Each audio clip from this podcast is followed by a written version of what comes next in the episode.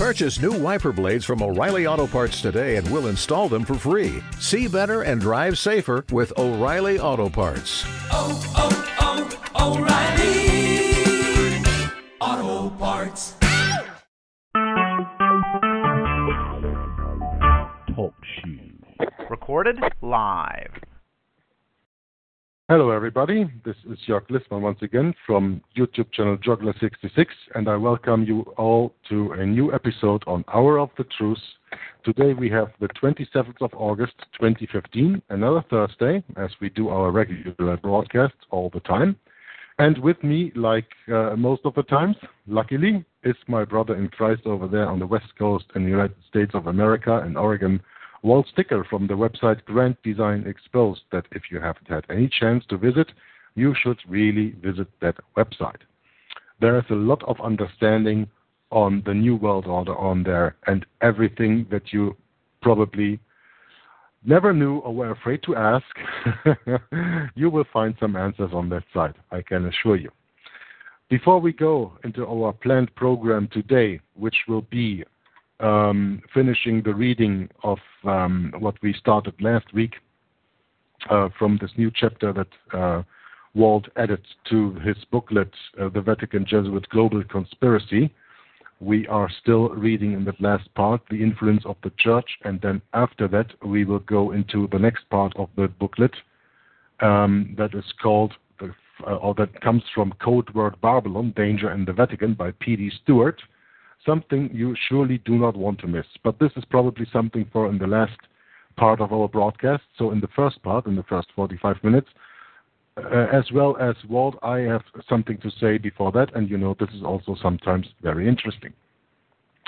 If you followed my YouTube channel lately, then you will see that I think yesterday or the day before I uploaded a, uh, a video on there that was called Grandfather's Clock.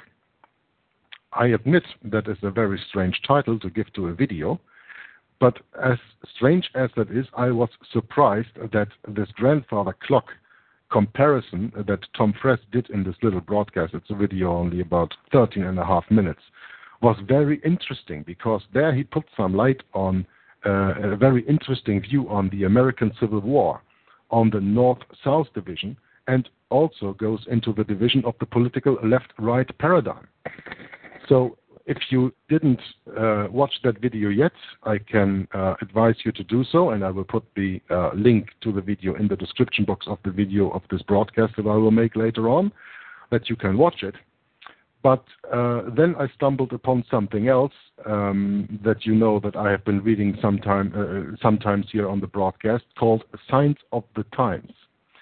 And in regards to this broadcast of Grandfather's Clock, um, I stumbled about this article in Signs of the Times that deals with the Hegelian dialectic, something many people are aware of, but also something many people are not aware of.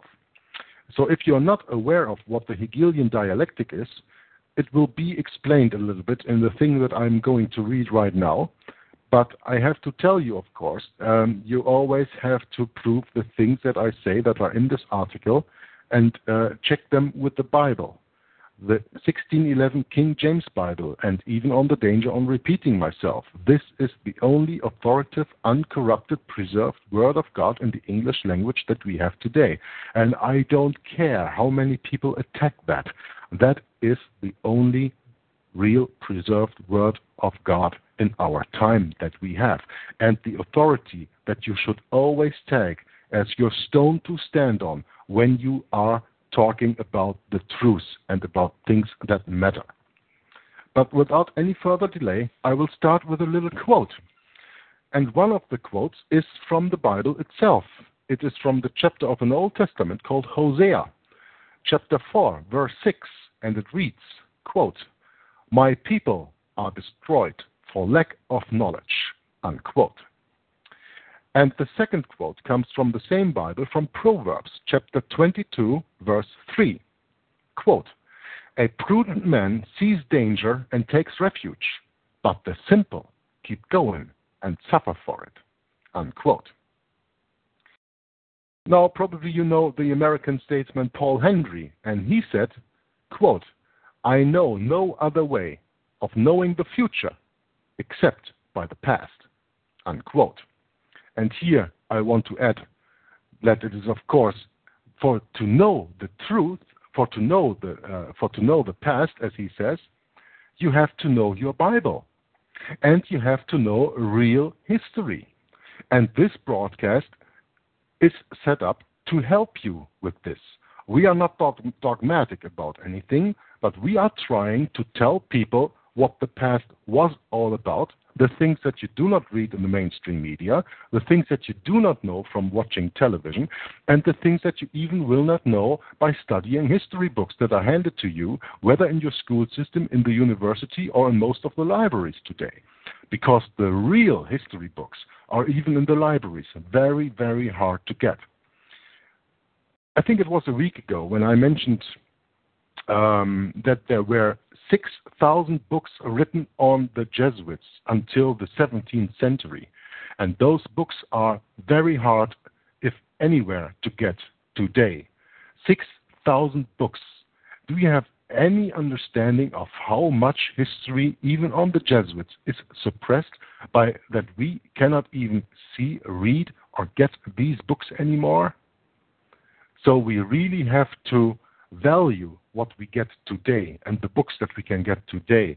So whenever we mention books on this broadcast on Hour of the Truth, it would be wise of you, if you are interested in that subject, to go to the internet and see if you can download these books as PDF and save them on your computer. And please do not get Windows 10 because then it is not your computer anymore. And store the books there and read the books for yourself and get an understanding of the past itself. Like I said on my channel, like I always said, that was my paradigm from the beginning that I went into this so called truther scene. When I woke up, always do your own research. Don't believe Walt, don't believe me, but believe what you find out for yourself and take the Bible as your authority to understand it. So now I will go a little bit into the Hegelian dialectic as it is written in this little article here. The German philosopher Hegel identified how history works.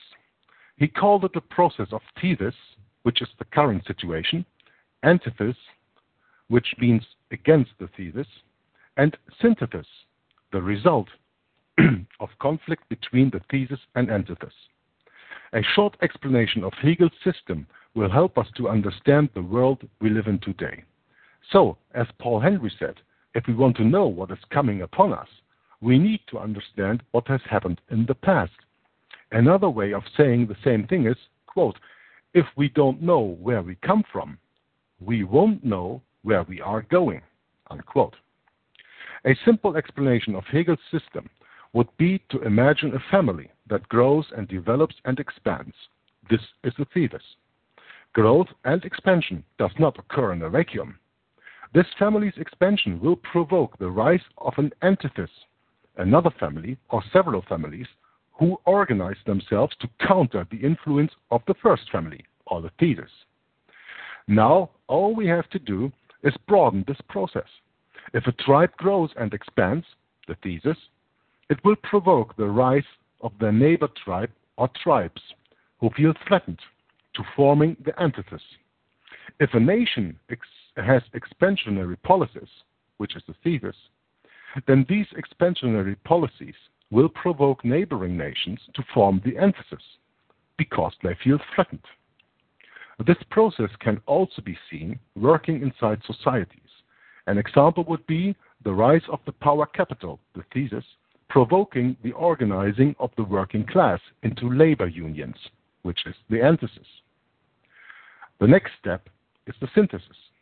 As friction, and the ultimate friction is war, keep in mind, occurs between thesis and antithesis, the result is a synthesis. The conflict between the thesis and the antithesis creates a new reality, which is a synthesis of what previously existed. The best way to understand this process is to look at our recent history. Prior to, to World War I, because of expansionary policies on all sides, the European nations were divided into thesis and antithesis. the Triple Entente versus the Triple Alliance. And the Triple Entente constituted Britain, France, and Russia. The Triple Alliance originally constituted Germany, the Austro-Hungarian Empire, and Italy. But at the outbreak of war, Italy joined the other side. The resulting synthesis after the, uh, at the aftermath of World War I was the formation of something new, the League of Nations, a forerunner to the United Nations. However, the League of Nations was ineffective, often attributed to the fact that the United States of America never joined it. The world soon broke up into competing theses and entities again, the Axis power versus the Allies, and again, for the same reason, expansionary policies. Hitler wanted Lebensraum, which means living room, living space, for the German people. And Japan, having little natural sources of its own, wanted access to oil and coal and markets for its goods. At this time, Japan was being boycotted for its expansionary wars in China by the Western nations. It only had two months' supply of oil in its reserves when it attacked America at Pearl Harbor. The Second World War was a war for the control of limited resources, just as the First World War was. Quote, no matter what political reasons are given for war, the underlying reason is always economic. Unquote. This comes from A.J.P. Taylor, from British historian. The synthesis at the end of World War II was again an attempt at a world regulatory body, the United Nations. But again, the hopes and the aspirations for world peace dissolved into two competing blocs the Soviet Union and allies versus America and allies, communism versus capitalism, East versus West, known as the Cold War. The strategic policy of America and its allies in this Cold War was one of containment, containing the spread of communism. Thus, military bases were built all over the world in strategic places to mitigate threat and to counterattack thrusts by the enemy to break through the containment wall. Periodically, the Cold War would go hot, such as Korea and Vietnam. But what was constant throughout this period was wars by proxy. These occurred when one side would back an insurgency and the other would back the opposition to that insurgency. For example, Cuba, which the Soviets won, and Afghanistan, which America won. When Russia was ejected out of Afghanistan, uh, I have to uh, emphasize here, we are not speaking about the present situation, but about the situation of the 80s and 90s. During the Cold War, all nations uh, were put under intense pressure to join one side or the other. This is why some third world countries uh, felt they had to form an alliance of their own, called the Alliance of Non Aligned Nations. Not only nations, but individuals were also under pressure to accept one version of the truth. Essentially, it was a battle over beliefs, or the other. With the demise of communism, the world soon faced a new synthesis. We are supposedly now living in the era of a single superpower. But that does not mean that the superpower is invulnerable to attack or is without effective enemies. An antithesis soon arose and dramatically announced its presence on 9 11 2001. As a result, the world is again dividing into two blocks. Who can forget the declaration by George W. Bush? Quote, you're either with us or you are with the terrorists. Unquote. So now we have the war on terror. And the war on terror is matching the world inexorably towards World War III. Think of it in terms of the showdown of the OK Corral. The local community was divided into theses and antitheses the Clantons versus the Earps, there were many incidents between these two before the most famous gunfight in Wild West history occurred. The same scenario is being played out in the world today. We are witnessing the quote, many incidents unquote, before the most famous gunfight in world history, which must soon take place in the Middle East. Before it happens, the quote unquote prudent must seek refuge for what the vast majority there will be no refuge on this planet. true refuge must be sought elsewhere. And where will you find the true refuge? In Jesus Christ. And remind you, when speaking about thesis, antithesis, and synthesis, it is vital, vital, vital to understand that the organization that is called the Society of Jesus is the one who steers the thesis on the one hand, the antithesis on the other, to come to their also controlled synthesis all together. So I thought this was a quite interesting way to start our broadcast today. I hope you enjoyed it as much as I did. And now I want to hear, of course, maybe if he has some comments on what I just read from Walt Stickle. And otherwise, he will also take a little bit over and give this hour of the truth his direction now. Walt, how are you doing over there? Well, good evening, Belgium. Can you hear me all right? I can hear you fine. Well, thank you. Well, you're what you have uh, introduced here the first 15 minutes is uh, works right into what the Jesuits and the world has done with uh, futurism. You know, um, this last week, this last week, I've had, uh, I, in the last two days, I had two uh, listeners come and visit me and I had a chance to fellowship with them all day yesterday. And the first thing that got me really going around and really thinking and putting the blocks together was the most important video that I've ever watched on YouTube and it's called Daniel's 70th Weeks of Prophecy and the Jesuit Lie of Futurism. You can go to granddesignexposed.com, and about two thirds of the way down, you'll see a video, and it's by Keith Kampschafer. He's got a web page. His his is uncontrolledopposition.com, and there's a link, a direct link to his web page. Understand when you watch this video, and I suggest that you go to button dispens to, to, to watch this video to, to go to button number two. Button number one is the King James Bible. But the second most important button on Grand Design Exposed is dispelling futurism. I suggest that you listen. I've said this before in past broadcasts, but I cannot overemphasize this. You can't, we could never have a new world order without the false doctrine of futurism. It would never, we could never have a pope a Jesuit pope coming to speak to a joint session of Congress in September without futurism. It's so vital. You listen to to to Tom Friess, You listen to those. And the reason I have you listen to Tom Friess first, Tom Friess is is uh, it has probably about a four hours to listen to all the six broadcasts. But when you listen to Keith's broadcast, everything that Tom said, he recaps and has diagrams.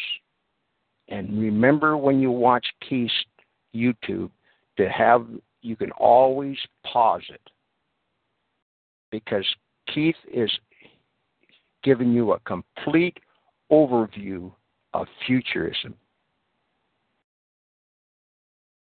when in the world today, the people that are preaching futurism are preaching another gospel. It's too long of a list to name all the futurists. It's better to say the world is teaching futurism. I think uh, Walter Veith made a very good point in one of his videos that I watched one of these days, and he said that 96 to 97 percent of the world is caught in the Jesuit futurist lie. Absolutely. And I couldn't I couldn't agree more. Because they all laid away their Bibles and are just listening to man. You know, man loves to listen to man instead of doing their own research and instead of understanding the Bible. When you go back to the Reformation time in the 16 uh, in the 1500s, in the 16th century, I wanted to say, in the 16th century, all the reformers identified the Antichrist of the Bible as the same, even though they had not known each other or had any correspondence together. But they understood the Bible as it was written. They didn't need anyone to explain to them the Bible. And that's why they made it so important that the Bible was brought to the people, that the people could understand the deception they were living in through the Dark Ages. And directly after the Reformation came the Counter Reformation, and Ribera, Francisco Ribera, wrote between 1585 and 1590 his book on the futurism. At the same time, you had Louis Alcazar, who wrote a book on preterism, which puts the Antichrist back in the time uh, of the Grecian and the uh, Roman Empire, and not in our time. And futurism does put the Antichrist in a far distant future and completely unbiblical uses a Jew coming out of Palestine or Israel, if you want, what we have today, and infest himself there as Antichrist, which is absolutely unbiblical. So I dare you and your own intelligence, dear listener, do you think that you are not as smart as the Protestants 500 years ago? If you think you are, well, just take your Bible and let the Bible speak and interpret itself. And therefore, I come back to the point I made before, it is very important that you have the right, that you have the correct Bible, because otherwise you will always be lost in false teachings. And the other Bibles do not explain themselves as the King James Bible does. Sorry to interrupt you here, Walt, but I think that was a little point I had to make. And also, I want to applaud you for mentioning uh, Keith's, uh, Keith's video, the one that I sent you more than a week ago, and I knew that it would have that impact on you. and I will, I will also include, of course, the link to that video from Keith into the video description of the video I make from this broadcast, so everybody can see it. It I mean, uh, we were on our uh, on, on, nothing but the truth before when we were with Michael on that uh, platform. Um, we also did broadcast, of course, on uh, on the futurism deception, uh, where Tom Friess laid that out very explicitly in two broadcasts, uh, which were called at that time. Um, the first one was the greatest deception since the Garden of Eden, and the second part was called Satan's Paradise: The Consequences of Not Understanding the greatest deception of the Garden of Eden, also about four hours. And those were very good broadcasts.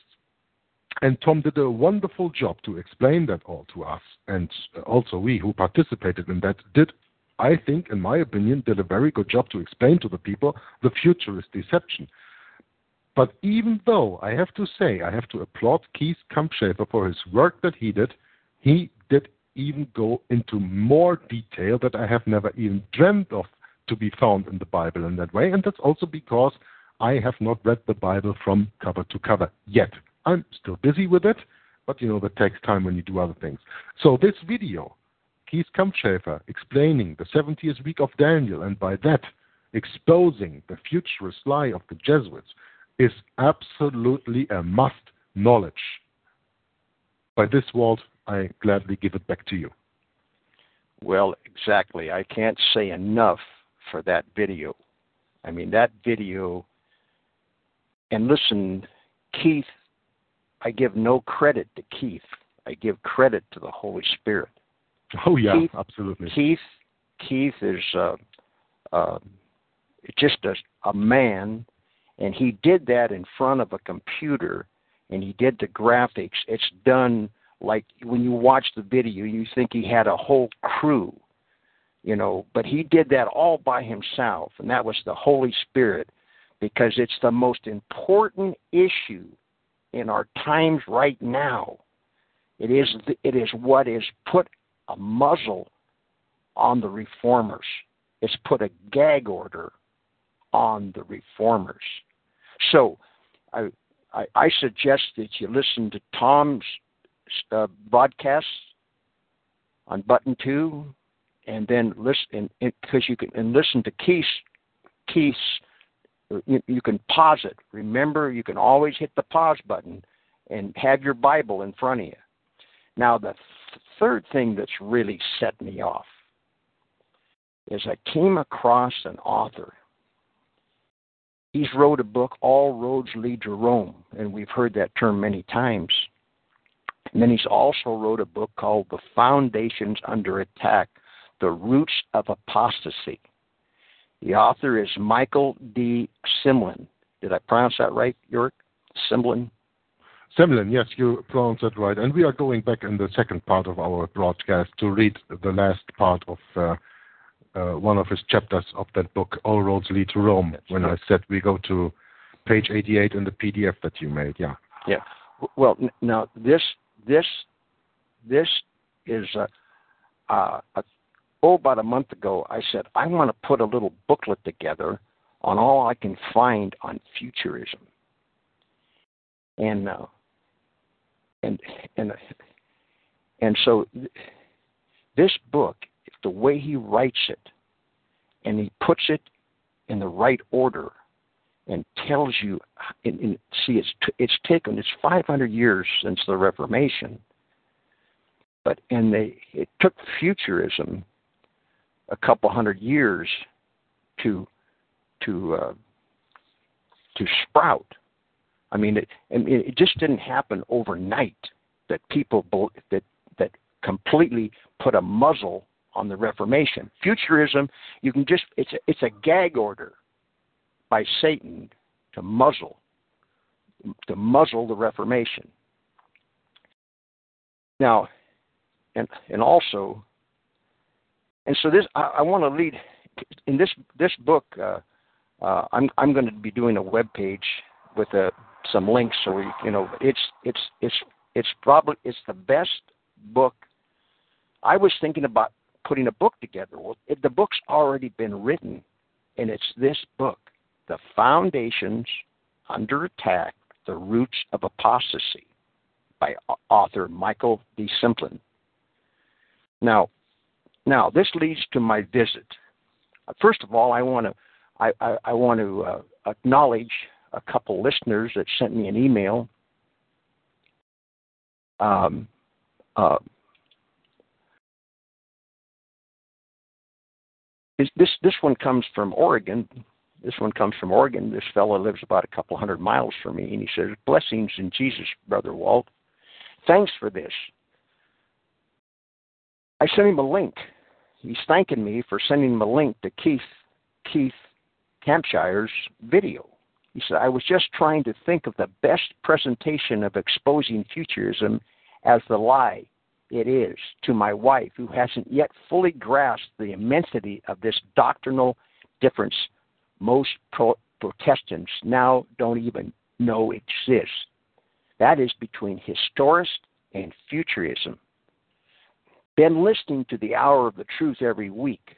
Great broadcast full of information to learn from and share. Thanks to you and York.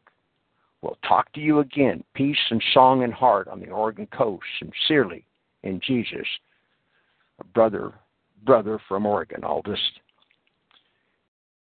you know, and I, I'll tell you something. It's kind of emotional. It was kind of t- hard for me, in, a, in some respects. But uh, the other uh, listener came and seen me a year ago but this time he brought his wife.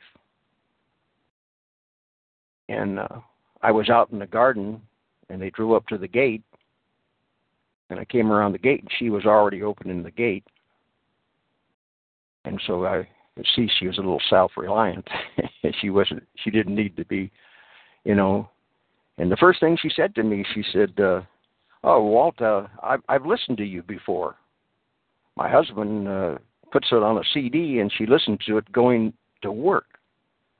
And I'm thinking, listening to Walt Stickle going to work, you know. and so they took me to dinner. We went to dinner and I we had a nice dinner, and uh, they went to their motel, and I went up to to the to uh, the supermarket here in town. And first of all, what I'm going to talk about from now here a little bit, I want I want to introduce before I tell you what I seen at the supermarket after I'd met him. I want to paint a picture. Because all of this information, because of Michael's book and Keith's video and Tom's interp- uh, his uh, explanation of futurism, this is all coming together for me. And it's a very, very important issue. It is the, you could not have a world order, a new world order without futurism. You could not. It, it completely derails the Bible. Now, because with truth, every detail of prophecy falls into proper place like pieces of a jigsaw puzzle. Truth fits with glorious harmony. It reveals the hand of God in prophecy and history. And I want to mention here now the age of irrationalism the age of irrationalism. I read this last time, but I want to read it again. Historians have christened the 13th century of age of faith and termed the 18th century the age of reason. The 20th century was called many things the atomic age, the age of inflation, the age of the tyrant, the age of Aquarius. But the modern age deserves one more than the others the age of irrationalism. and now we're going to go back to the parking lot. And we're going to talk about when I read Michael's first 12 chapters of this book, you know, futurism, that's the foundation of the, all this apostasy. It relates to there's a something that I'm going to use as a teaching aid. Chemtrails. People say, "Well, chemtrails." Well, now you really jumped off off the off the bridge. What do you mean? How do chemtrails and futurism connect? Well, as I pull into the lot to go into the grocery store, I look west towards the ocean there was two contrails. One that had been laid down, you could see it puffing out, and one below it that was a little older. And then there was one out into the ocean, I would say around 15 miles. And I, you know, I, I you know, I, I try, you know, sometimes when you see this stuff, you try to ignore it. You t- well, it's it's called denial. So I go into the grocery store, I come back out, and man, now it's now it's really puffed up. See, see when you let me explain something about chemtrails. I didn't believe this about this chemtrails. Okay, I mean it took me a long time. I mean I I got emails and stuff, and but one day my dog Sam and I were getting ready to go to the beach, and here come a a jet coming south to north, and he wasn't at thirty thousand feet was probably about 14 or 15,000. And he was leaving a chemtrail. It wasn't dissipating like, a regular chemtrail. And so I got in the car. It's a mile and a quarter down to the beach. By the time I hit the beach and looked south and looked north, it was a cloud. In other words, if I hadn't seen it being laid down, you I couldn't have convinced anybody that an airplane did it. So so you say, well, well, Walt, what's chemtrails got to do with futurism? Well, a little, just a little. The Pope's coming over here, and he's going to talk on climate change, and he's going to talk about his his climate covenant. And we have to remember that today they call chemtrail spraying geoengineering. Exactly. It, and it's it's not a theory. It's been admitted. It's called geoengineering. That's exact. Thanks, thanks, York. Because that's ex- so. So now we're talking chemtrails and futurism. See, I got this from this book, Michael. Michael de Semlyen he starts telling, and I'm going to let you. I'm trying to get enough interest in, you know, what I'm trying to do is not telling you how much I know. I'm trying to entice some interest in this book. I'm enticed that you'll listen to Tom Friess, Kent, uh, Keith Kampschafer, and and get a hold of this book. That's what I'm trying to uh, that's my my goal in this in this in, in, in introducing this. O- okay, how how does in in uh, York, and I'm glad you laid the foundation. York give the foundation at the beginning. How did it start? Well, it started with in 1590 when Francisco Ribera wrote a book, a 500-page book on futurism. Now listen, in 1590, he wasn't he wasn't teaching the Protestants. The Protestants weren't listening to Francisco Ribera. I, this was in 1590. But that was the first chemtrail. Okay? And it dissipated. And then I could take you, there's another man called Finney that started. He laid down another chemtrail. Then there was the Scofield Bibles, the Scofield Bible. That's another, see, clouding the issue, see, and getting change, socially engineering. Because think of what they've done. They couldn't do this overnight. They couldn't do this overnight. The state that we're in today in 2015, it took it took more than one chemtrail. You had Scofield, the Scofield Bible that laid down that sparked another area because that was another one of the uh, uh, uh, uh, Bible version, another Bible version. Now there was there was don't hold me to this, but the next big version of the Bible that that broke the ice in the versions of the Bible was the New World Translation, the Jehovah Witnesses. They get a clean ride. We don't talk too much about the Jehovah Witnesses. You don't have to talk too much because the Jehovah Witnesses are the shock troops for the world new world order because they completely destroy the gospel completely they completely decimate the reformers that's completely counter reformation okay they break the ice with another chemtrail. And then we get the NIV.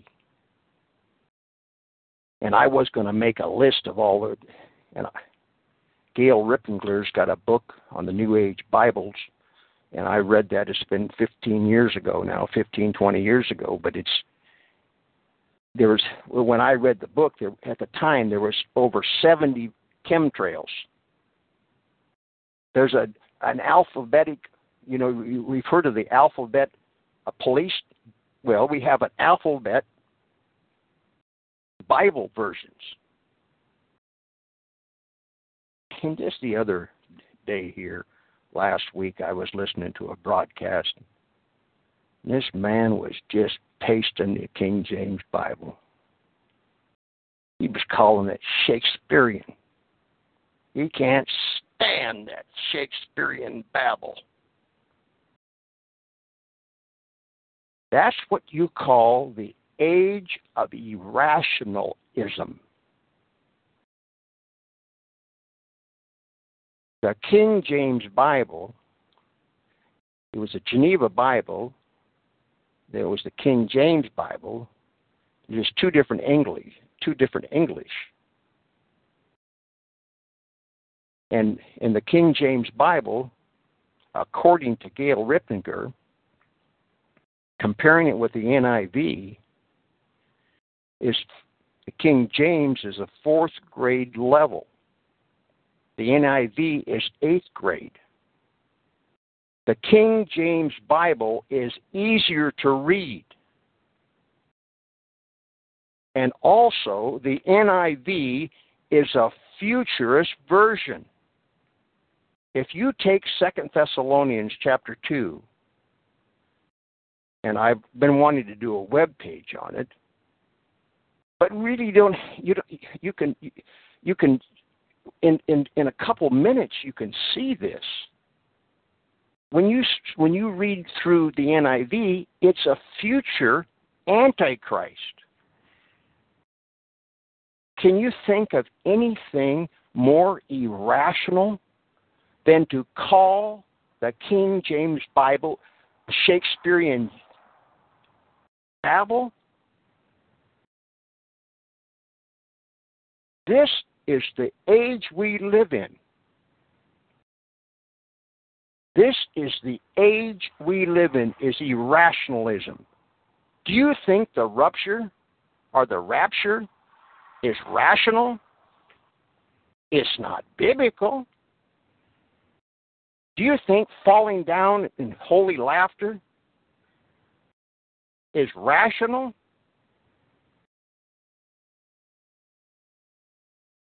it's the age of the irrationalism. And see, when you listen to Keith's video, you're listening, Keith is getting his authority from the God's Word.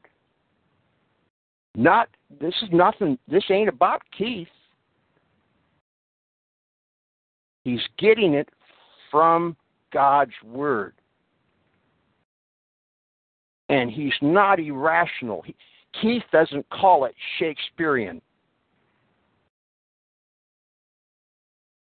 Because, you know, I want to briefly mention I've had the fortune to meet a couple, to talk to a couple authors of books. One once they write a book, the author's got an agenda. Number two, if they see a mistake in it, they spend the rest of their life trying to defend their mistake. I'm not going to stop here and give you examples because I've got a living example of this. And what they do, I want to I know we're getting up to the last minute, but I want to continue my thought here, so we'll just run into the next half. This is real important in the age we live in, and what York mentioned earlier about the 6,000 books being written about the Jesuits. And I just came across this this morning my friend called me up and he sent me chapter 12 of the Foundations Under Attack The Roots of Apostasy. And you've heard me mention the Royal Declaration. Somebody listening to the archives has never heard of the Royal, Royal Declaration, well, you can go up to Grand Design Exposed, you can find it, or you can find it in the Catholic Encyclopedia. But guess what? It's in this book. I said, Okay, Walt, we have to make a little break now. Okay. Okay, back to part two. We're at part two because we're. So the reason why why I'm I'm bringing this bringing this up is because I kind of lost my train of thought here, people. but uh, um, I can say something in the meantime, then you can Sure, gather sure. your thoughts a little bit. y- yeah, which is um, a very interesting help module to take when you are reading the Bible, and uh, certainly when you do that online, is a website called BibleHub.com. And when you go to that website, you can uh, check every verse of the King James Bible with all the other corrupted Bibles, and then you will see how they corrupted these Bibles and taken out the divinity of Jesus Christ and how they have taken out all the other important things that the King James Bible mentioned without any problem, but all the other Bibles will not. BibleHub.com. Very interesting site to compare the verses. A lot of verses you cannot compare, of course, because the King James has them and other Bibles don't have them. And don't be fooled into using the New King James Bible because the New King James Bible has 6,000 6,000 changes between the, the original King James and the New King James. It is only the authorized version of 1611 King James Bible that is the real, true Word of God conserved in the English language today. Back to you, Walt. yes. Well, I'm I'm I'm glad I'm glad you brought that up because because uh, And that's why we do this together, Walt. R- right right because uh you know i want to say this about the king james bible right now. See the king james bible is the only one that's under attack. The niv is not under attack. The new american standard's not not being under attack. And it's the only book it's the only version it's the only bible that's not copyrighted. And I can say this, I've actually experienced this. See, this again, if you're looking, for, these are contrails. See, I've been getting contrails all through my life and didn't understand where the contrails were coming from. But I've been into a secular Bible store and I've experienced it. The King James was in the back room and they had all the other virgins out in front. It's the only one that's not under attack. It should be a giveaway. It should be a giveaway. And who who who why why were these Bibles laid down? Why were these chemtrails laid down? Is to preach their futurism.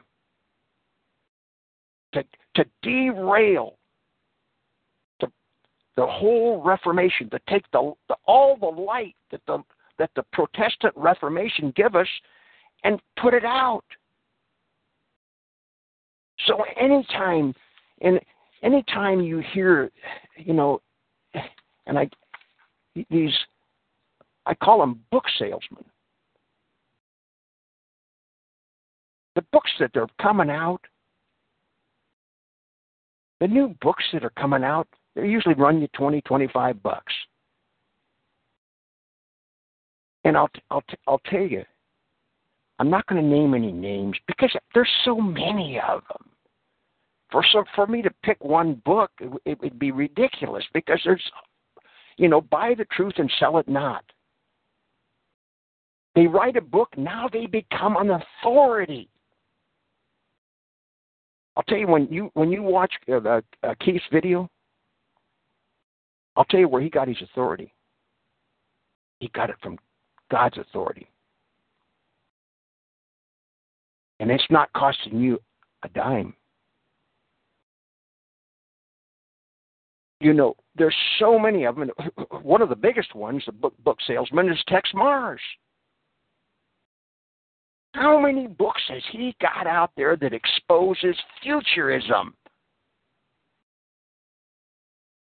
You got to see how big this futurism is. Because listen, this is what stunned me yesterday. Back to my hike with my guests, guests, listeners of Hour of the Truth. Now, the wife of this man, he's been listening to the Hour of the Truth, and he understands futurism. So he's mentioned the word futurism. And in the car, the hike was a, it was a it was a mile and three quarters to where we turned around. We set out there was one of the most beautiful days at Blacklock Point in southern on the coast of Oregon. It was a beautiful day, hardly any wind. Wind blows out there usually continuously, even in the summer. And we're sitting there, and his his wife asked me the question, Walt, well, what does futurism and how does what does it mean in the day we live in? And how does it affect us today? Wow. Wow. I was stunned by the question. Why? Because she's listening. You don't learn anything when you're talking. You only learn when you're listening. That's why when you grab a book and you're all by yourself and it's quiet, I mean, you're listening. You're listening to the words on the page without any any interruptions. Well, you know, I give her a real short answer and she understood basically, you know, what is futurism? It was to take the light off of the papacy as the Antichrist and put it off into the future. It's that simple. But but to to understand it thoroughly, and and when you, I don't care anybody that's on this call. I don't care how long you've known this. When you realize how what they did when we really understand the magnitude of futurism, the Pope couldn't come over here on December. Uh, he, he couldn't come over here in September. There's no way he could come over here. If people understood who the Antichrist was, and it was all those contrails all those Bible versions. Every one of those Bible versions is a chemtrail. Chemtrail, excuse me, chemtrail. Now, now, do you see the relation between chemtrails and futurism? They've laid down, it was a blue sky. The reformers give us light. And here come the Jesuits with all their versions of the Bible and the Counter Reformation, and the Pope comes over here, Jesuit Pope Francis, a Jesuit. Do you realize the historical moments that we're living in? listen, how long do you think, how long do you think we're going to be able to talk like this? Because we've got freedom of conscience. We got freedom of a conscience. Do you, where has Rome ever given freedom of conscience? Some York just sent me a link this morning on some of the things that, that the Pope's saying. He's so oh out in the open now because everybody everybody can't see the light. They can't see the blue sky no more. It's that simple. And now, when you take what uh, we've just talked about the chemtrails and you start talking about alternative media,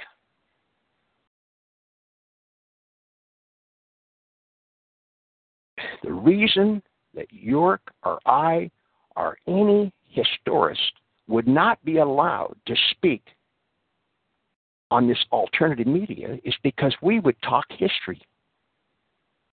See, we would talk history. With truth, every detail of prophecy falls into its proper place like pieces of a jigsaw puzzle. Truth fits with glorious harmony. It reveals the hand of God in prophecy and in history. I had my brother here this last week. He said, You know, there's a lot more to it than just calling the Pope an Antichrist. And then he, then he explained himself. Well, it, it's I've actually I've actually put it in the book now. I've actually put it in page, page uh, uh, the the book, the Vatican Jesuit Global Conspiracy. I I I changed it because, in other words, see, see, when when when you're talking about prophecy and you're talking about the Word of God, you're talking about the little horn in Daniel. You're talking about the man of sin and the son of perdition in Second Thessalonians. And you're talking about the mother of harlots in Revelation. You're talking about the Bible. Talking about the gospel. When futurism defuses the gospel It's like it's like taking the fuse out of a bomb. It's no longer a bomb. How important is this? Remember what the couple I call them couple X. When his wife asked me about futurism, how can and listen, listen, this couple, another thing that give me chills, they've been married 25 years. Do you know how many people at their age, he's about 15 years younger than me, I'm 71, you go a long way in find to in, in between in between to find somebody that's been married 25 years. Especially when this is the same woman, you know. That's right. And I can say one thing they both listen to this broadcast. And you see, to learn something, you have to listen. And she is listening. You know, so th- this this is this has has given me chills. I'll tell you. And what was a series of things. It was one of the things that fired me off was Keith's Keith's video. And and weeks prior to that, I kept mentioning Tom's six broadcasts that I have up on uh, on dispelling futurism. Yeah, and I upload that on my YouTube channel under the name yes. of uh, New World Order 101. And so you and can also see that there. Yeah. If if if anybody takes the time to look at what this is, in other words, now when you watch the nightly news, when you watch the nightly news, it's it's not a it's not a you you have a clear vision of what's going on. All of a sudden, foreign policy the, the foreign policy of America becomes very clear what it's all about. Everything makes sense all of a sudden, huh? Everything makes sense. Everything makes sense. You know, you know, and I and I'll tell you, it, it was such a blessing. And one thing, it, you know, one thing it tells me though is, you know, we are ab. I had a friend call it mathematical abnormals. See, I had two mathematical abnormals come to come down to see Walt. You know, and and uh, I it, it's it's uh, in this book. This book, this author. I didn't. I, I, I wanted to. I wanted one more point in chapter 12 of The Foundations Under Attack The Roots of Apostasy. I have not read it, but my brother called me up today and was talking about it. and I, I mentioned it once before, I, I think, but I just brushed on it. But see, he, he, he does it so descriptive. This, this man, this author, is a historist. I mean, this author is a historist. And if you're not, listen, the difference between some these book salesmen, they're not historists. They're not giving you any history.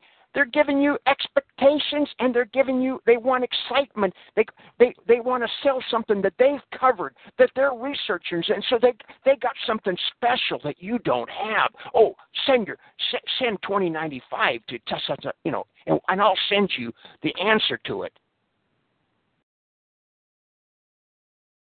When you understand, when you when you're listening to the authority and every one of those reformers were listening to the authority of God. That's how that's how they pinned the tail on the donkey. It, it, it wasn't Luther's idea. It wasn't Calvin's idea. It wasn't Knox's idea. They got it from the Bible. It's the gospel.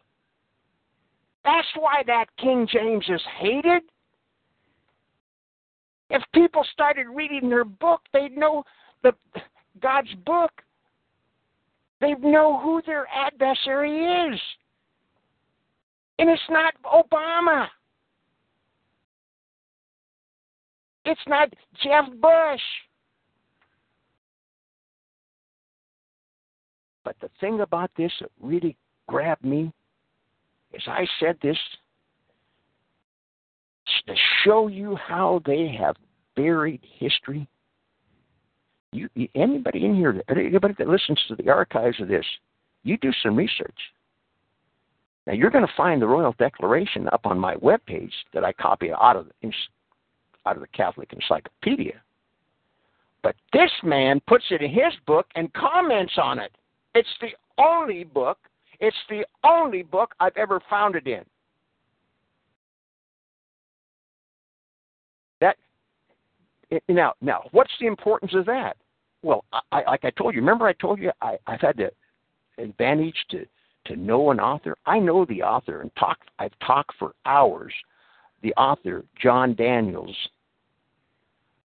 The Grand Design Exposed. How did I find out about the Royal Declaration? Here's a man that before he read, he was still in the workforce when he was doing his research on his book he, he, he, he's researched 25 years.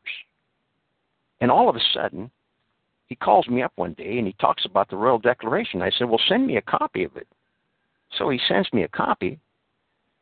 You know, I started typing it. I started typing it off of what he'd sent me because he said he got it in the uh, Uh, the Catholic Encyclopedia, the 1912. It's it's in the later ones, but they they water it down. See, but in the 1912, it's in its entirety. See, the importance to know this. It, the reason why we can't see this is because of all the contrail, the chemtrails. All these chemtrails. We, you can't see the blue sky. I've witnessed it. I was over in Eastern Oregon one day, three years ago, with my dog. We got up at nine o'clock in the morning and we had blue sky, and all of a sudden, here come the airplane. Here, here come airplanes laying down a chemtrail, laying down a chemtrail. And by the time we pulled out of the park, we couldn't see the sky. And that's exactly, that's exactly what the Jesuits have done with futurism. That's a very good point, Walt. And uh, if you allow me, I would like at this moment to turn back to our reading that we prepared for today, because that, of course, uh, continues with what you were saying. Um, going back to the booklet that you put together, the Jesuit, uh, the Vatican Jesuit Global Conspiracy, reading of chapter 12 there, the Jesuits Today, which is taken from All Roads Lead to Rome by Michael de Semlyen. And uh, Walt, as usual, whenever you feel like it, you just say comment, and then you can give your input on there. Is it okay that I start reading that now? I, I think it's a it's a great time. It's a great time. What what page are you on there? Okay, I will start reading on the PDF, page 88. This is also the book, page 88. It's um, the last chapter or, or, the last the last part of the chapter, uh, the Jesuits today, called "Influence in the Church." Another former pupil of top Jesuit schools, Stonyhurst College, is leading English charismatic Charles Whitehead. In his testimony that he gives on FGBMFI, which stands for Full Gospel Business Men's Fellowship International Circuit, he has revealed and affirmed his Jesuit background. He is married to an Anglican and heads the Catholic Charismatic Renewal Organization in Britain and also for Northern Europe, for which he regard, uh, regularly reports to the Vatican. His parachurch activities, especially his role as president of an FGBMFI chapter, have greatly influenced many Protestant leaders who have been led in an ecumenical direction by him. Appearances on television in 1991 point the way to this arrival on the national stage as Catholic lay leader in the Charismatic Church as it emerges as a serious force under George Carey's ecumenical leadership. David Alton, whose battle against abortion in Parliament has won him great influence among evangelicals, was baptized by Franciscan monks and educated by the Sisters of Mercy and the Jesuits. According to Sunday Times writer Elizabeth Grice, Alton mocks the suggestion that he is a member of the Roman Catholic Mafia, taking his orders from Rome. He describes himself as an ecumenical Christian and, like Charles Whitehead, is married to an Anglican. And although he worships mainly at Liverpool's Roman Catholic Cathedral, he also attends the Church of England Church in Edge Hill. Now, a quote from Catholic Herald, 10th of August 1990. Quote, Many of the people who attend the rally which launched the new movement of uh, Christian democracy in London in November 1990 were pro-lifers who had made contact with David Alton's office during the abortion amendment campaign, according to the Catholic newspaper The Universe. Founded by Mr. Alton and his Roman Catholic fellow MP, Member of Parliament that stands for, Ken Hargreaves, the movement aims to quote bring Christians value bring Christian values back into British political life unquote, as well as quote to forge a valuable link with other Christian parties on the European mainland, such as those in Italy, Germany, Belgium, Luxembourg, Holland, and Austria, together with their new counterparts in Hungary, Poland, and Czechoslovakia. Unquote. There is little doubt but that the solid post war success of the Christian democratic parties in Europe has convinced the Vatican that social democracy with a Christian label is the way forward, especially after the spectacular failure of communism. The Jesuits, using Catholic action and other forms of political activity and pressure, have played the key role in bringing about these successes in Western Europe and are poised to do the same in the East. The Pope has specifically called on the Society of Jesus to train priests for Eastern Europe to give the Roman Catholic Church what the European described as, quote, a leading role in the political reform of Eastern Europe, unquote. This is taken from the European, 14th to 15th of December 1990. Time magazine reported in the same month that Jesuit experts met in Rome in mid December 1990 to plan this job. The Jesuits, currently training 1.8 million students in colleges and schools throughout the world, are regarded as, quote, the intellectual elites who educate the cream of Catholic society, as well as being the largest missionary body in the Catholic Church, unquote. This is from Time magazine, 10th of December, 1990. Now, another strategy another ideology. Different means, same ends. And different means, same ends. This reminds me of that the end justifies the means. Right. Whereas Christian democracy has brought many dividends to the Vatican in Europe, the strategy for Central America implemented by the Jesuits has been more reliant on Marxism and liberation theology. The Denver, Colorado based organization Concerned Christians drew attention to Jesuit activities in Latin American countries in 1989. Jesuits occupy high positions in the Sandinista government in Nicaragua, despite its Marxist leaning, leanings, reported the magazine U.S. Uh, News and World Report.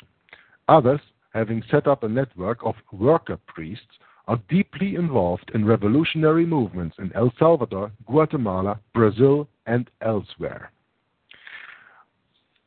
They play a key role in the major theological offensive which is bringing Marxism and Roman Catholicism together under the banner of liberation theology. The Pope described liberation theology as, quote, not only orthodox, but necessary, when purified of elements which can adulterate it, unquote.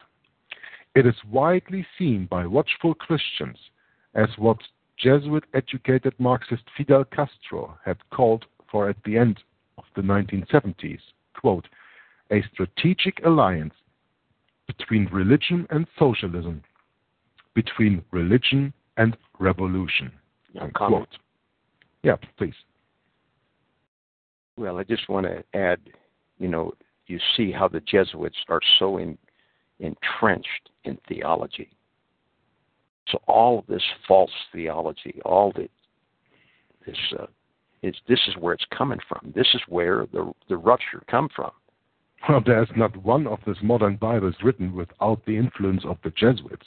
That's right, and and that's in in other words, the thing to keep in mind that when we reach this is realizing it's the Jesuits that are engineering social engineering theology.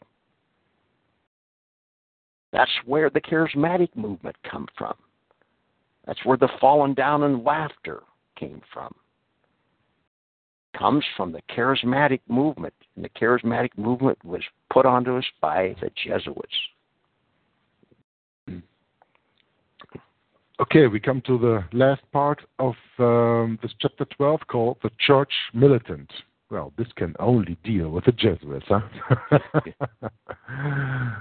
because, uh, as I remember well, in Tapasosi, um, they are called the Church Militant. I just cannot remember now the uh, exact Latin term for that, but um, the Church Militant are the Jesuits. So continue reading on the bottom of page 19. Cardinal Manning, leader of Catholicism in England at the end of the 19th century and a staunch supporter of papal infallibility in 1870, spoke to the Jesuit fathers in stirring fashion, calling them to battle and unmistakably laying out the strategy and plan of attack for the 20th century. Now, listen well. Quote, Great is the prize for which you strive. Surely a soldier's eye and a soldier's heart would choose by intuition this field of England. None ampler or nobler could be found. It is an head of Protestantism, the center of its movements, and the stronghold of its power. Weakened in England, it is paralyzed elsewhere. Conquered in England, it is conquered throughout the world. Once overthrown here, all else is but a war of detail. All the roads of the world meet in one point, and this point reached, all the world is open to the Church's will. Uh, unquote. This comes from Life of Cardinal Manning by Edward Sheridan Purcell. The Bible gives a clear warning. Well, that's what I love about the Bible because the Bible gives a clear warning about everything. But this quote comes from Acts chapter 20, verse 29. Quote, For I know this, that after my departing shall grievous wolves enter in among you, not sparing the flock. Unquote. CRIB has also warned the church to be vigilant. Quote, Jesuits, or at least those with Jesuit training, for the first time in our history are in the most influential leadership roles as religious broadcasters, as chaplains in Britain's top schools and educational establishment, and as speakers, teachers, and organizers among the leading parachurch organizations. Their sincerity and the courage of their convictions in relation to their cause is not to be questioned. This is the very thing that makes the situation so dangerous and why it is vital that, quote unquote, the watchmen sound the alarm. The aim of the papacy and its secret army is, as it always has been, to gain world denomination, uh, domination and every human subject to it. The ecumenical movement was not founded on the free evangelical message of Christ and the outpouring of the Holy Spirit, but was spawned in the dark corridors of the Vatican by the Jesuit General Bea. This movement is the latest expression of that system, spoken of in Scripture, which will be destroyed according to the fulfillment of God's will. Unquote. As you can read for yourself in Revelation chapter 17, verses 16, 17, and 18. The scriptures carefully and repeatedly warn us of the deception in our midst. Quote, because of false brethren unawares brought in, who came in privately to spy out our liberty, which we have in Christ Jesus, that they might bring us into bondage. Unquote. You can verify that in Galatians chapter 2, verse 4. And in 2 Corinthians verses, uh, in, uh, chapter 11, verses 13 through 15, we read, quote, For such are false apostles, deceitful workers, transforming themselves into the apostles of Christ. And no marvel, for Satan himself is transformed into an angel of light. Therefore, it is no great thing if his ministers also be transformed as the ministers of righteousness, whose end shall be according to their works. Unquote. And this ends the reading of the part of uh, the Jesuits today, taken from All Roads Lead to Rome by Michael de Semlyen in this book, The Vatican Jesuit Global Conspiracy. Comment, comment. Yeah, yeah, please. I just want to comment on the last on Second Corinthians 11, 13 to 15, it's, God's word is telling us, is telling us, that, you know, and no marvel, for Satan himself is transformed into an angel of light. Well, they see they've taken the light off of the Reformation, and they've t- taken, turned the bulb off. And now the light is coming on September 24th to speak to a joint session of Congress. That's the light they pointed the light from one, from the authority of God to authority of a man. Yeah, I like to call it the dark light. Yes. You, remember, you remember the 80s when people had this black lights uh, ha- hang up everywhere in discotheques and, and, and clubs and at, even at home? It's called the black light. That doesn't give any light. It just gives darkness. Right.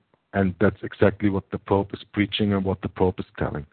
Yeah, the video that I sent you a little early on was very interesting. Huh? There you can hear the Pope in his own words with English subtitles that there is no personal relationship with Jesus Christ, but only through the church you can reach Jesus Christ.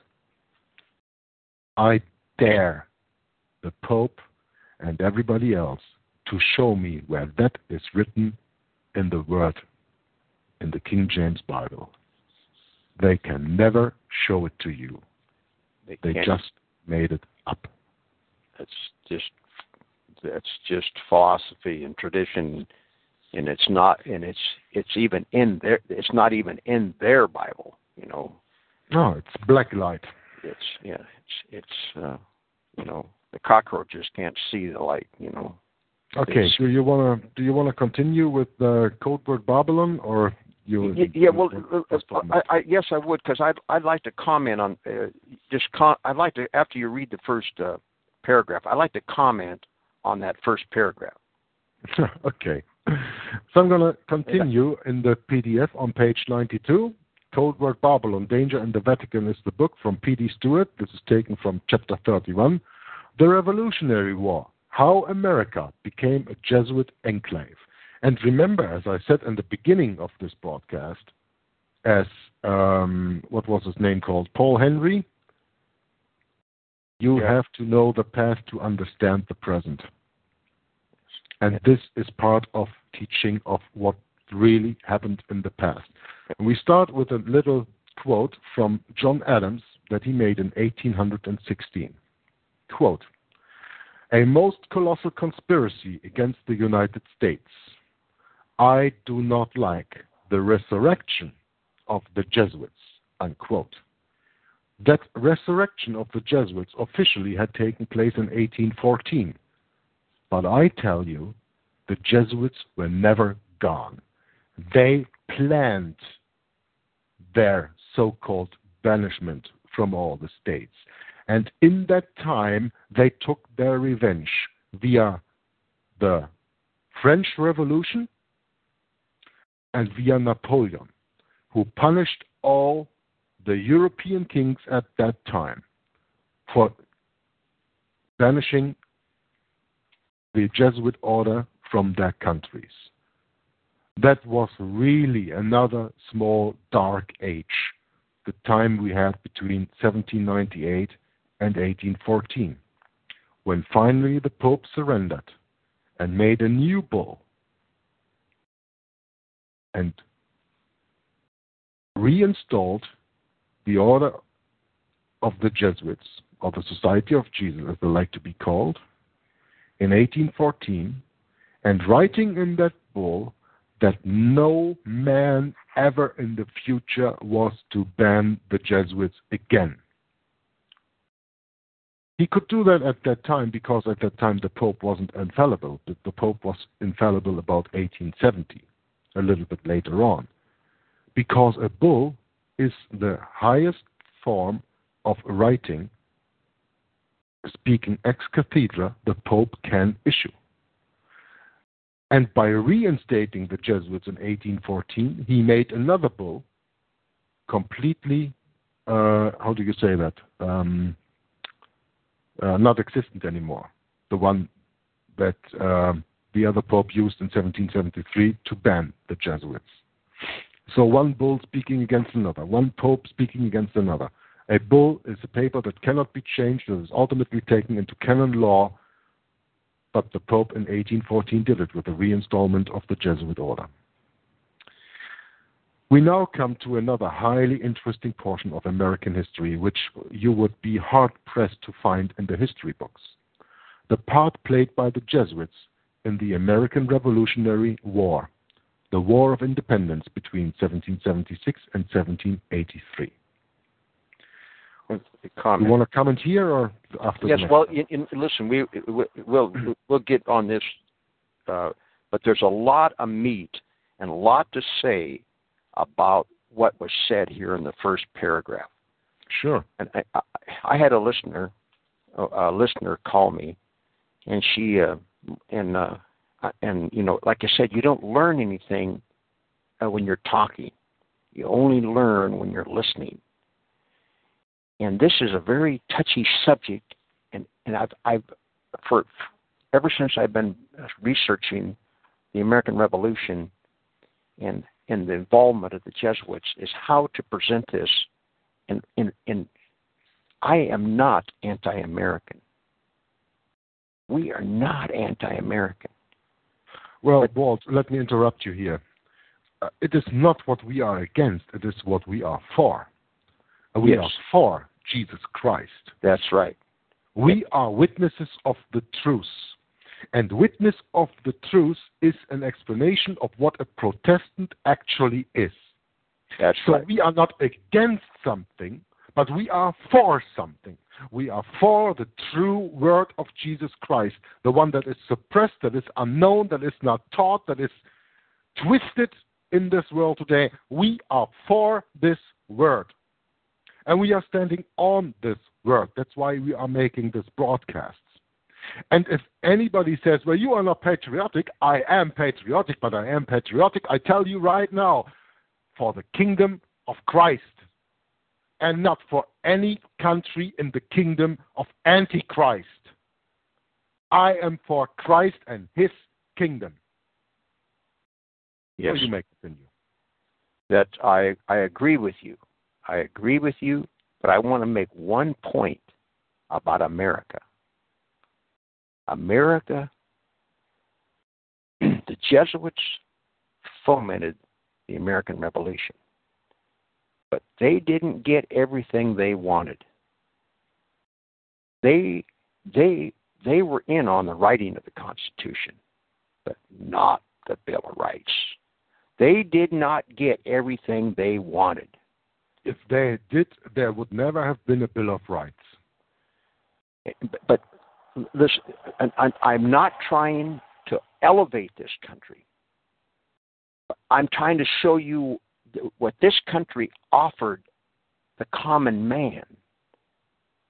We did get a republic, and we we got we they give us much more than they wanted to give us. These these founding fathers were not Christian. And I don't want to stop here. We've already covered it, but I could read you paragraph after paragraph, quote after quote. They're, the founders were not Christian, but the country was. It was prior prior to 1776. They wanted one thing. The Jesuits. They wanted one thing. They wanted a place that they could have free religious freedom and civil power, freedom of civil power. That's all they wanted. And the Constitution and the Bill of Rights has been an enemy to the papacy from the very get go. Absolutely. You know, the Roman Catholic Church is always an advocate of religious freedom where it does not reign paramount. Once the Roman Catholic Church has taken over, there is no freedom of religion anymore. And that was one of the reasons why they stopped the funding of the first envoy to the Vatican in, uh, after the assassination of Abraham Lincoln, because then arose the rumor that Protestants in Rome could not worship the way they wanted to. And just a few years later, there came out by the Pope the syllabus of errors, where he condemned the liberal and free thinking of the United States. Yes, he did. So that rumor was absolutely not only a rumor, it was fact. And you will see that again. Now, the people in America often advocate freedom of religion. You do that as long as the Roman Catholic Church has not taken over. And one of the signs that the Roman Catholic Church has taken over the United States of America is that the Antichrist is coming next month and speaking to a session of Congress. That will show you that your liberal rights that you fought for, that your forefathers died for, have vanished today. There will be no more religious freedom there will only be the religion of Roman Catholicism and Roman Catholic canon law. And that's why your rights have been taken away piece by piece by piece after 9 11 2001. But please, Walt, make your conclusion re- concluding remark because we've come to the end of the broadcast. Yeah, I think we might run. We can just run over a little bit this morning, and just a little bit, because I want to make a point here. I, I want to make a point because this is a real this is where people cannot get a grasp of the American Revolution. Because you got to sit back. And one thing I want I want to say to this, and I can say this to my brother York, because York knows more more U.S. history than the average American. But I'm going to say one thing, and I'll say this to Europe and and my brother York. Europe has never had the freedom that America has. One thing, now listen, I'm not a patriot. I'm a patriot of the kingdom of Jesus Christ. But I, I, this is the hour of the truth. And the truth of it is, there's not going to be freedom of religion in the new kingdom. But there's people that still hold on. We are living in post America. We have been conquered. But one thing, let's do not take this away. We've had freedoms in this country to read and to speak to even to this day. It's going to be taken away. We're not going to be able to speak against the Pope. But one thing this country had that England, England is the people in England were there were their subjects. We were citizens. This country, it it, it exploded with the European work ethic. When the people came over here, suppressed in Europe, and they planted five acres of carrots, and mom and dad said, Well, if we plant 10 next week, we'll make twice, next year, we'll make twice as much. And they could keep what they produced. Don't think that that the hour of the truth, that York Glisman or Walt Stickle are anti American. We know America history and we know who is taking us down, who has taken us down prior to 1776, they had no civil power and no religious liberty. Why? Because of the Royal Declaration, the English people knew that it was a superstitious and idolatrous religion. And within a century, Walt, I have to make this point here. And within a century, they achieved that all Americans were not citizens anymore, but were totally enslaved. And for that, they used the phony Civil War and afterwards the Act of 1871 and the 1868 published 14th Amendment. And since then, the Americans are no free citizens anymore, but they are all slaves. So oh. instead of just freeing the black people from slavery, that most of the part took place in the southern part of the United States of America at that time, they used that war to enslave all people that are there today. Okay. That is something that you really have to understand. Yes, that was was the Fourteenth Amendment. But again, York, again, I am I am seventy one, and I was raised with prof, Protestant thinking. I was raised with freedom of conscience. Now they're taking that away. Yes, they've made slaves. But a child of God can never be made a slave. They can Yeah, come in here, they can come in here and take my physical. And what I got up on the internet into the right the listen. Listen, I could go away with a click of a mouse. Okay? But There's probably but- a but- drone hovering over your trailer right now. but Walt. but but but see i don't see that see with that there that's called i there's no see as a child of god we don't have fear uncertainty and doubt exactly. We have don't have it. It's not in our it's not in our in our this is why we're called a peculiar people. Look what they did. They fed him to the lions. And and and they and they quit doing it because they feed two Christians to the lions and they'd have a hundred converts in the in the stands. Listen, listen. When this country and see, the books are written, but what the vocal point we've talked about it here in 1776. It was a a, a, a, a mo- 76 was a was a pivotal point in history because here here are 13 solidly Protestant Christ uh, colonies, and here over here's England, and they've been you know see they had to break, divide and conquer. They had to break us up, and they were satisfied, well satisfied by just giving us our freedom so they could control government. Now who now this is now now Bill Cooper, everybody's heard of Bill Cooper. Bill Cooper taught us an awful lot.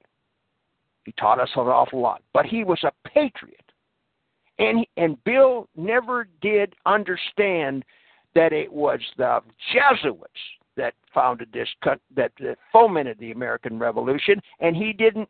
Bill Cooper did not know his true enemy. It's Sadly, I have to agree on that. Yeah. he listen. It's Rome. Anytime, and, and listen, I'm going to be right up front. If you think I'm trying to get a religious war, no, no.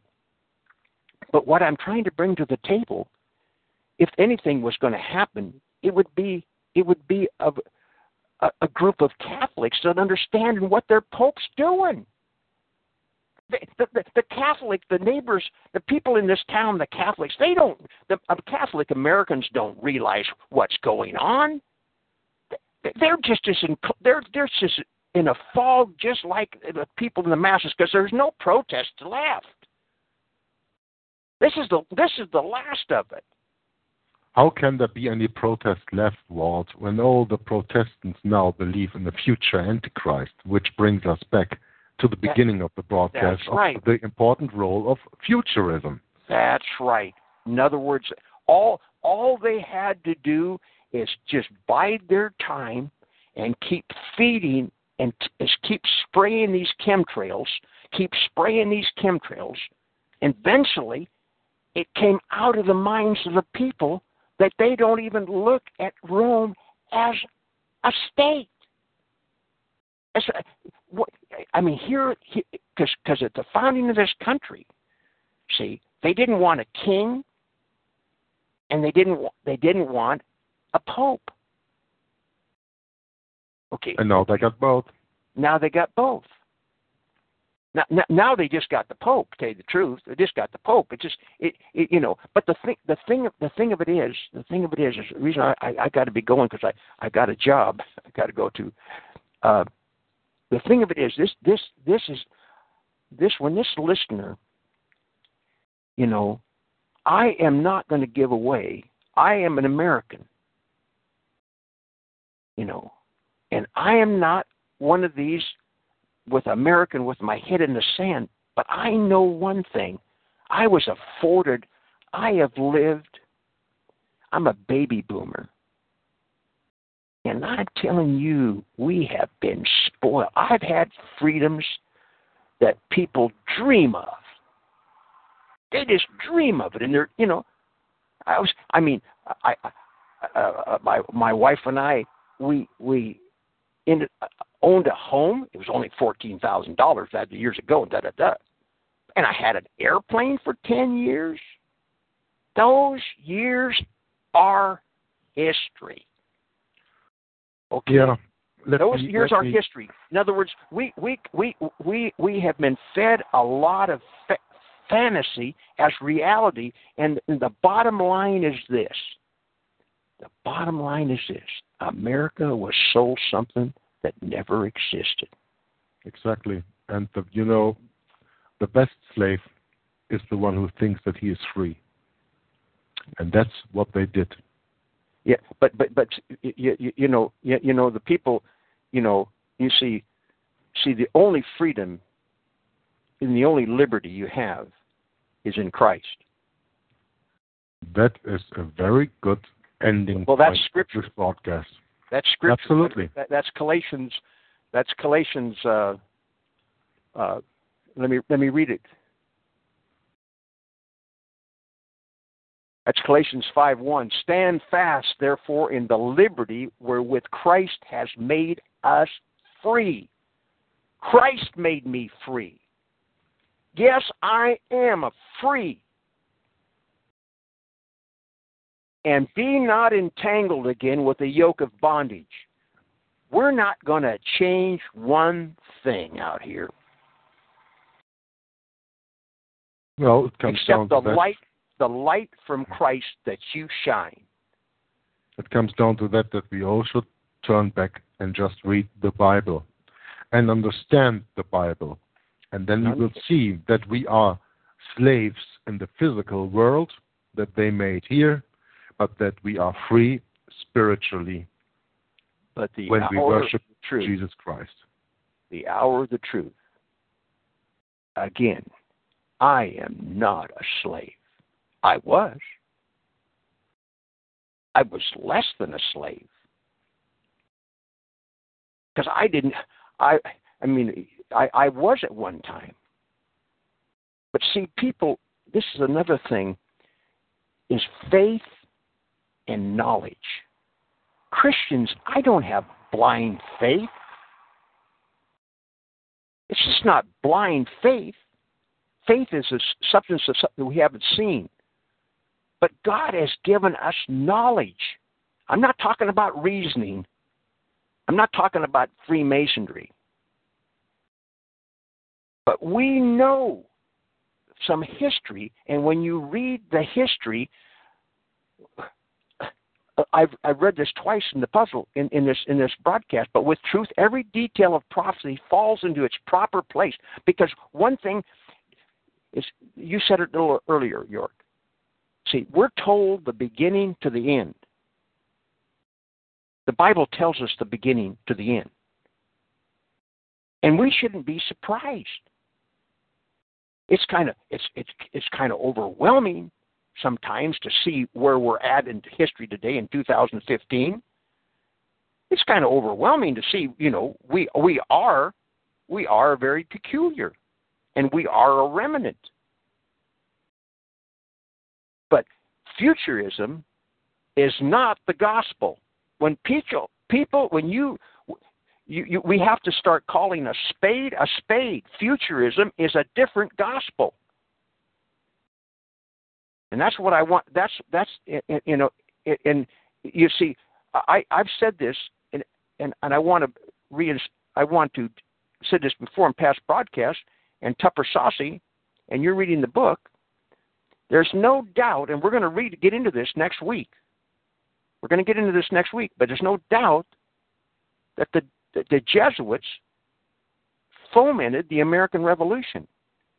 But it doesn't take away it doesn't take away what we've had. What what it doesn't take away God's word, God's authority.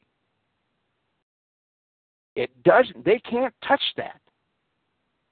And that's why it's taken so long to completely destroy and conquer America. America is conquered. I mean, it's. I mean, I mean to, to, to try to think that there's going to be a revival. The Bible doesn't say that. You're preaching when pe- when you hear people thinking that we're going to turn this around. That's what uh, what kind of theology is that? It's uh, dominion theology. I mean, I heard a man just the other day. You know, he, he was talking. He said, "Well, you know," he, he says, uh, uh, "Eric Phelps wants to take back Pennsylvania." He said, "Man," he said, "I want it all back." That's called irrationalism. Because the Bible doesn't say that. Why would you strive to take anything back here in this physical world when you know that you have everything in the spiritual world and the kingdom Praise of God. Christ to come? That's, that's absolute. That's absolutely so. In other words, the thing the thing of it is is uh, as I learned. People, yeah, people have to learn to fight for the right cause. Yeah. And the right cause is the kingdom of Christ and not any kingdom here on this earth. Because Jesus said it himself. There's only this one. world, this world will pass away, but my word will not pass away. There's only one cause. See, there's only one cause, and that's what we've lost. But see, and and, and that and and that's what the little bit of good that has come out of America came from the cross. It came from the cross. It didn't come from the Roman Catholic Church. It came from our heritage. Our our our heritage, our founders. I mean, not the founders of the of, of the of the of the American Revolution, but prior to 1776, our founders, their authority was God's word. Was it perfect? No. But one thing they knew they couldn't allow to happen and they and they warded off the wolf for for for a couple hundred years as they didn't want Romans to rule them with a superstitious and idolatrous religion because that superstitious and idolatrous religion wants your head. And they knew it.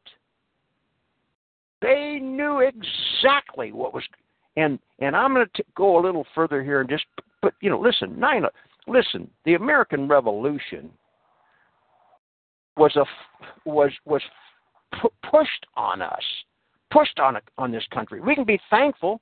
We can be thankful that we didn't have a revolution like uh, uh, uh, like like the French, but they couldn't put a French Revolution on this country. If they would have come over here with force, they would have woke up a, a sleeping giant. They couldn't have done it because we were still colonies. We were still a, a, a part of England.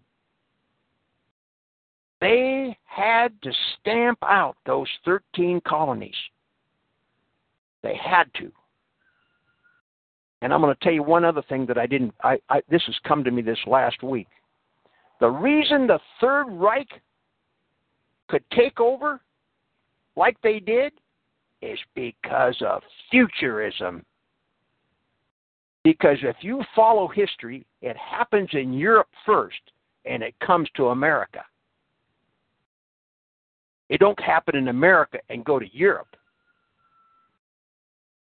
Because our heritage is, comes from Europe. And where did our heritage come? It, from the Protestant Reformation, and it came from Germany. And by the time the Third Reich took over in the 20s and during the Depression, when Berlin was a, was the sex capital of the world,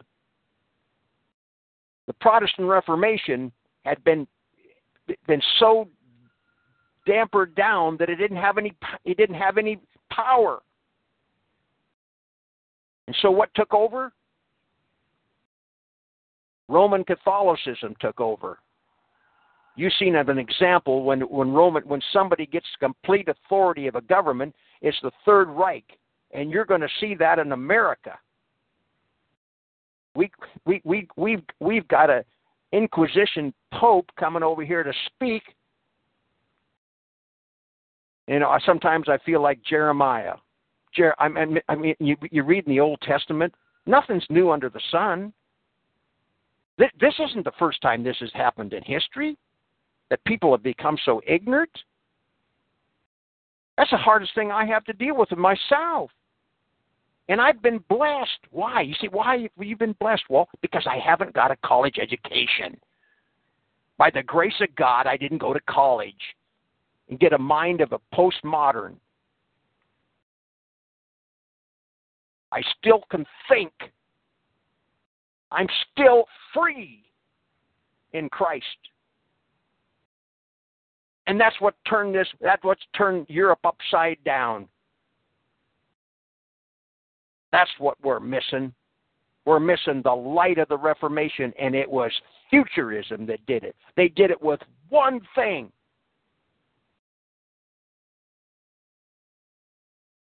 It did it with futurism. And my my my uh, my closing remarks is: listen, I, I appreciate you listening to my remarks. God bless. I love you all, and it's very humbling to have somebody come to see me or write me an email. You know, because I'll tell you one thing: I'm preaching to the choir here.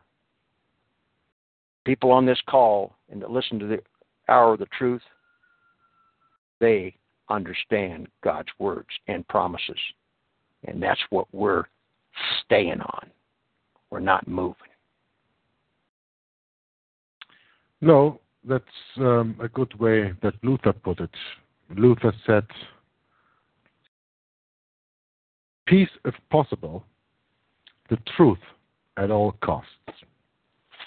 And that includes our physical life that we here on this broadcast are gladly to give because we know there is a better life awaiting us in the kingdom of Jesus Christ. Praise God. Praise God. And be thankful for what we do have today.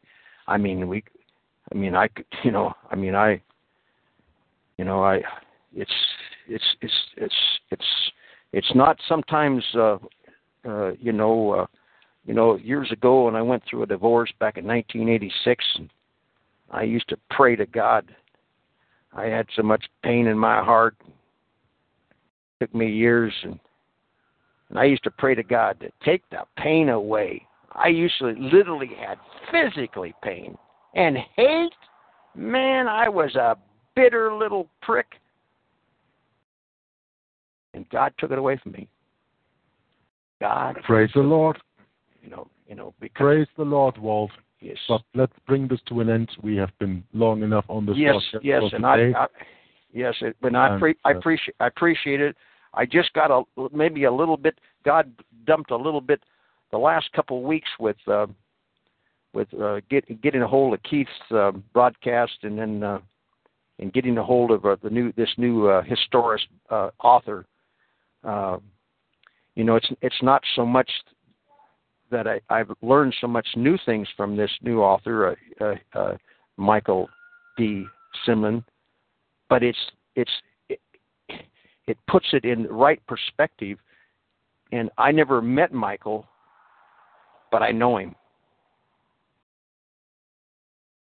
You know, and and and so and and, and to be able to share and to be able to share, and I realize sometimes it's a little it's a little frustrating because I'm getting ready to to, to go now and leave the gate here and go out into the world. You know, and uh, Okay, you do that. You do that, and I will bring down our broadcast to the end. okay, I want to thank you, of course, for your wonderful contribution that you brought today. I want to thank everybody who was in the chat room listening to us and contributing to the broadcast as possible. And I also thank everybody who is watching the video afterwards. Looking forward to your comments. And please, please keep in mind spiritually honest comments.